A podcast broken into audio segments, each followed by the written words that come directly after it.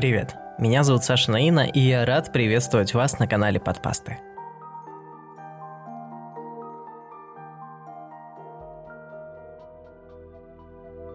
Комната отдыха. Назовитесь. Б-38. Какое это у вас по счету посещение развлекательной комнаты? Первое за неделю. Сколько пальцев на правой руке человека? 5. Проходите. Стандартная проверка. Им достаточно задать несколько простых вопросов, чтобы откалибровать комнату по конкретному человеку. Понятия не имею, как им это удается, но получается просто виртуозно. И прохожу шлюзовой отсек, двери передо мной разъезжаются в стороны. В узкий иллюминатор я вижу то же, что вчера, и позавчера, и неделю, и месяц назад. Густой, везде одинаково черный космос. РК-29 на выходе помогает мне надеть обруч и выдает крошечную полупрозрачную таблетку в белом пластиковом стаканчике. «Готов?» «Разумеется, еще бы!» – улыбаюсь я. Посещение развлекательной комнаты – праздник для любого из нас. Глотаю таблетки.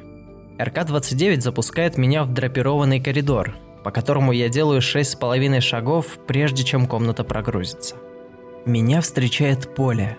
Солнечное и душистое – Земля под ногами нагрета полднем, и я снимаю ботинки, чтобы пройтись босиком. Земля, влажные проталины, камешки, цветы. Я дышу тем первородным теплом, что вскармливало землю в колыбели. Как сильно нам всем не хватает этого там, за пределами комнаты. Но сейчас не время вспоминать работу. У меня есть всего час, и я хочу провести его с Мариной. Домик ждет в перелеске возле реки, Марина, должно быть, сейчас катает банки с вареньем. Начало сентября – самое время. Здесь всегда начало сентября. Это мой любимый период. Комната знает об этом, потому что я ее об этом попросил. Марина издали машет мне рукой, бежит через заросшие васильки. Она сама такая же загорелая и теплая, как это место. Она пахнет яблоком и абрикосом, свежескошенной травой, уханем совы в лесу. Она оставит частичку этого места внутри меня, чтобы я мог продержаться в невесомости еще неделю. «А я сегодня рыбачила», – с гордостью сообщает Марина, а я убираю соломинку с ее пшеничных волос. «Сама! Первый раз! Правда, поймала только крошечную рыбешку. Маркиза ее уже умяла». Маркиза – толстая мохнатая кошка, вроде как сама по себе, но иногда заходит к Маринке в гости.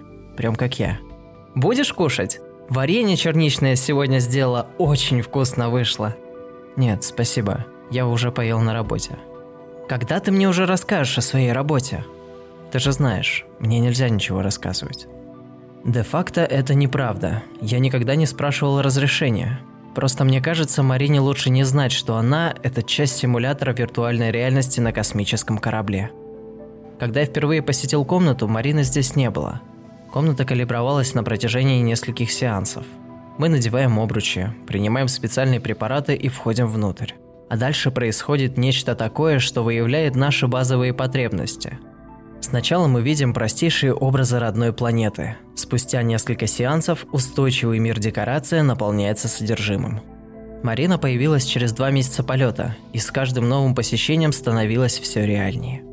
Поначалу я дико бесился – ведь она была не совсем такой, как настоящая Марина, та, что осталась на земле. Но теперь... Теперь я бы их не отличил. Марина предлагает искупаться в реке, и я, разумеется, соглашаюсь. Река у них, правда, слегка лагает иногда. Текстуры под водой, к примеру, не всегда выглядят реалистично. Однако по части тактильных ощущений – настоящий топ. Нам никогда не рассказывали, что происходит во время еды или интимных вещей – я даже не представляю себе, как сам при этом выгляжу со стороны. Не наблюдает ли кто-нибудь за тем, чтобы комната работала исправно? Однажды я спрашиваю об этом у своего приятеля М11. Тот с усмешкой кивает на темный экран телевизора. «Думаешь, там наверху просто датчик движения?» Л-80 как-то проговорилась, что камеры здесь стоят повсюду. Но мы не должны их видеть, дабы не психовать. Что, и в душевых? Насчет душевых понятия не имею, но я сомневаюсь, что в нашей комнате отдыха все пущено на самотек.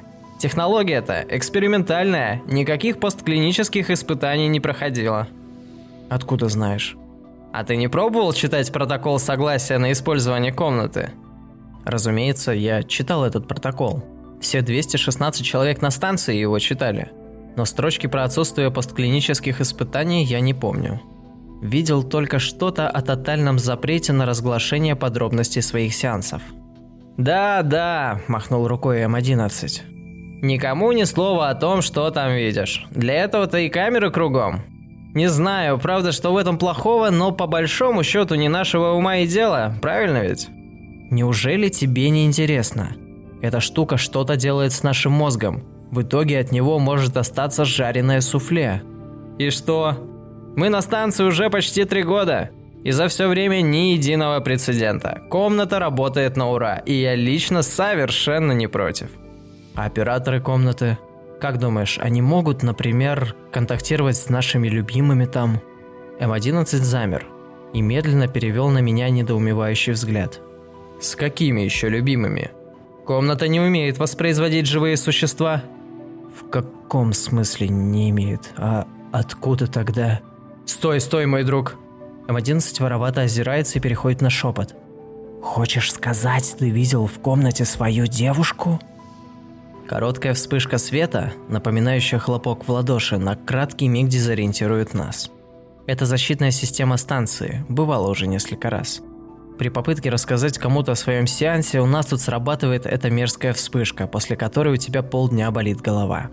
Срабатывает всегда – как нам говорят, для нашей же безопасности, чтобы не болтали чего лишнего. Никто и не болтает. Мы, конечно, разговор этот заканчиваем, однако что-то внутри меня с тех пор никак не может прийти в себя. Глотая безвкусную кашу с резиновой сосиской на завтраке, я листаю руководство пользователя комнатой отдыха. Здоровенный мануал, где немало внимания уделяется калибровке, побочным образом и мерам предосторожности – Огромная глава на тему того, как опасно входить в комнату, будучи в депрессивном состоянии или на нервах. Блок входящих вопросов, анкета на 300 пунктов, которую каждый из нас заполнял. А вот, наконец, и нужный мне раздел. Комната оперирует простыми визуальными образами, которые при соответствии с таковыми в базе данных обретают в сознании пользователя свойства физического объекта – Калибровочный обруч фиксирует реакцию на каждый из образов, анализирует ее и на основе полученных данных дополняет объект необходимыми характеристиками. Я бегло прохожусь взглядом по странице, где рассказывается о том, как можно самостоятельно строить нестабильные системы, вроде замков и автомобилей, но они вряд ли обретут необходимые свойства. Если пользователь не имеет досконального представления о работе двигателя, созданный им автомобиль вряд ли сможет поехать.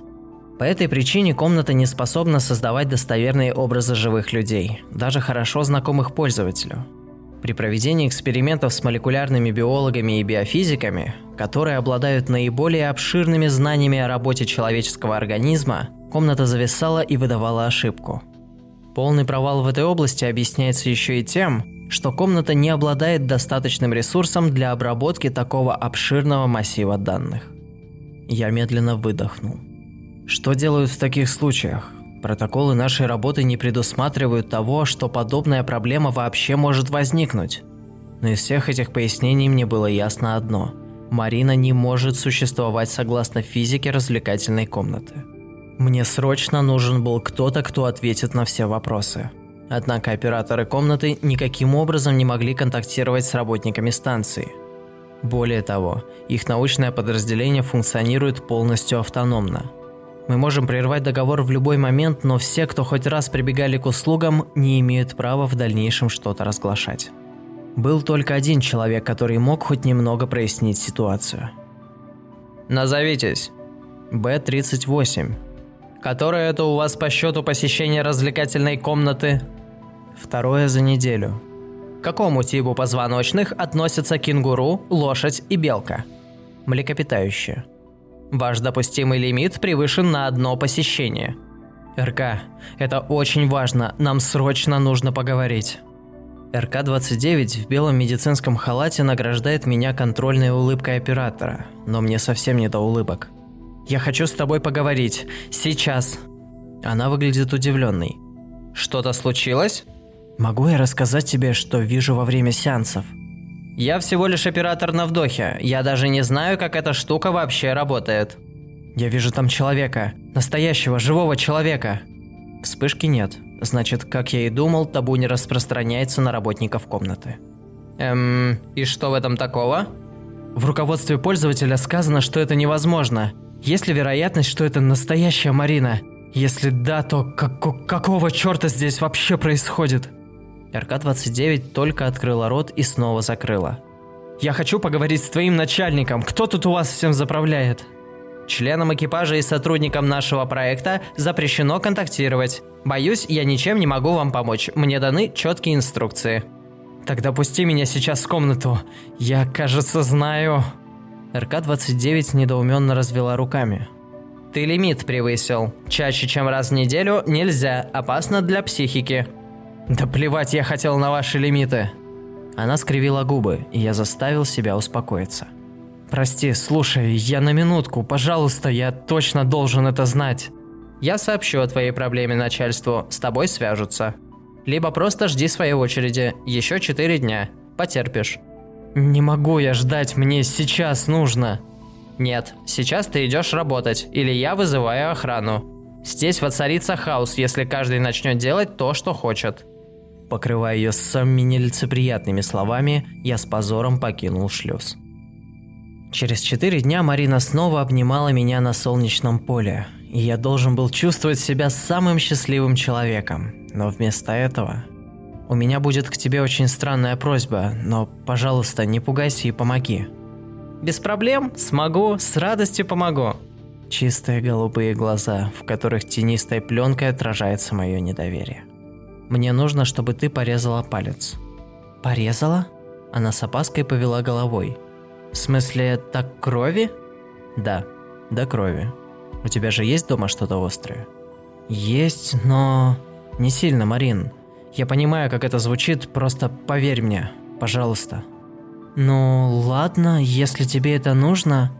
Как я понимаю, ты не расскажешь мне зачем. Я расскажу. Обязательно расскажу, но только в следующий раз. Марина прокалывает палец острием ножа, а потом проводит ранка по моему оголенному ребру, когда след засыхает, я снова натягиваю майку. Никто ничего не заметит. Человек так устроен. Мы всегда хотим знать правду. Тут ничего не поделаешь. Какие-то неутомимые первобытные силы тянут нас сунуть нос в самую темную пещеру. Разрезать лягушку, чтобы увидеть наполнение. Построить огромную станцию для исследований космоса и нас самих. Может, все потому, что мы смотрим в зеркало, но никак не можем принять свое отражение? Может, нам надо знать что-то про нас самих, но узнать это можно только через призму окружающего мира? И мы строим гипотезы, которые нас обманывают. Моя интуиция меня никогда не обманывает. Когда я покидаю комнату и возвращаюсь в каюту, темный след засохшей крови никуда не исчезает с моей кожи. Я знал. Но теперь получается, что я не знаю чего-то куда более важного. Сколько бы мы ни узнавали, этого всегда бывает недостаточно. Я пытаюсь открыть другие двери, двери в другие каюты, но они почему-то заперты. Это комнаты призраков, которых не существует. Я бегу в столовую, пытаюсь заглядывать в глаза своим коллегам, но там слишком много пустоты. Имитация человека, чертовы уроды, что они со мной сделали? Стоит ли провести три года в клетке ради благородной цели, а в итоге выяснить, что все это чертова бутафория? В, что с тобой? На меня оглядываются.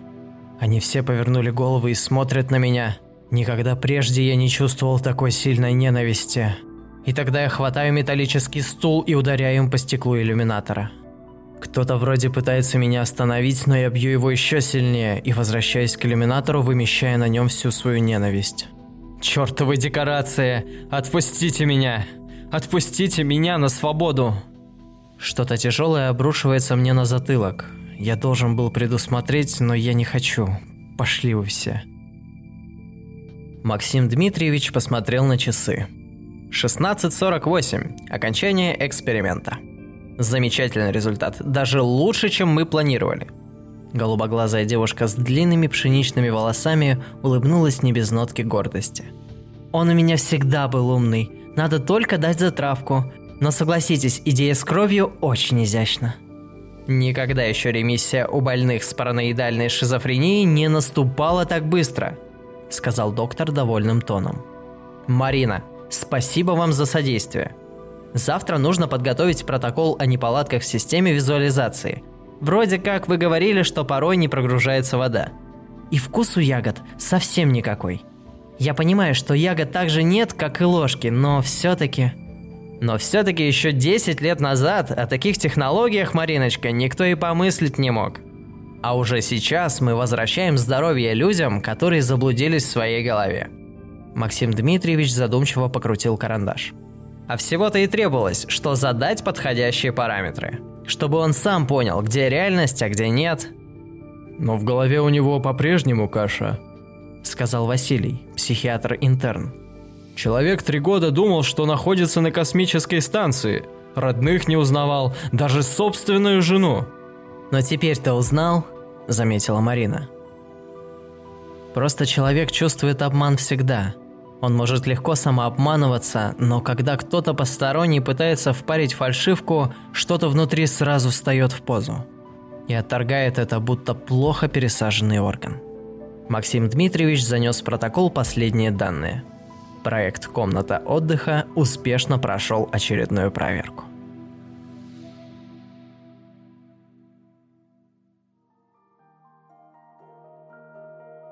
Этот рассказ был озвучен при поддержке паблика Копипаста и Иже с ней. Друзья, к сожалению, у меня не получилось найти автора этой истории. Поэтому, если вы знаете, кто ее написал, или, может быть, ее написали вы, обязательно напишите об этом мне, и я укажу вас в списке контактов.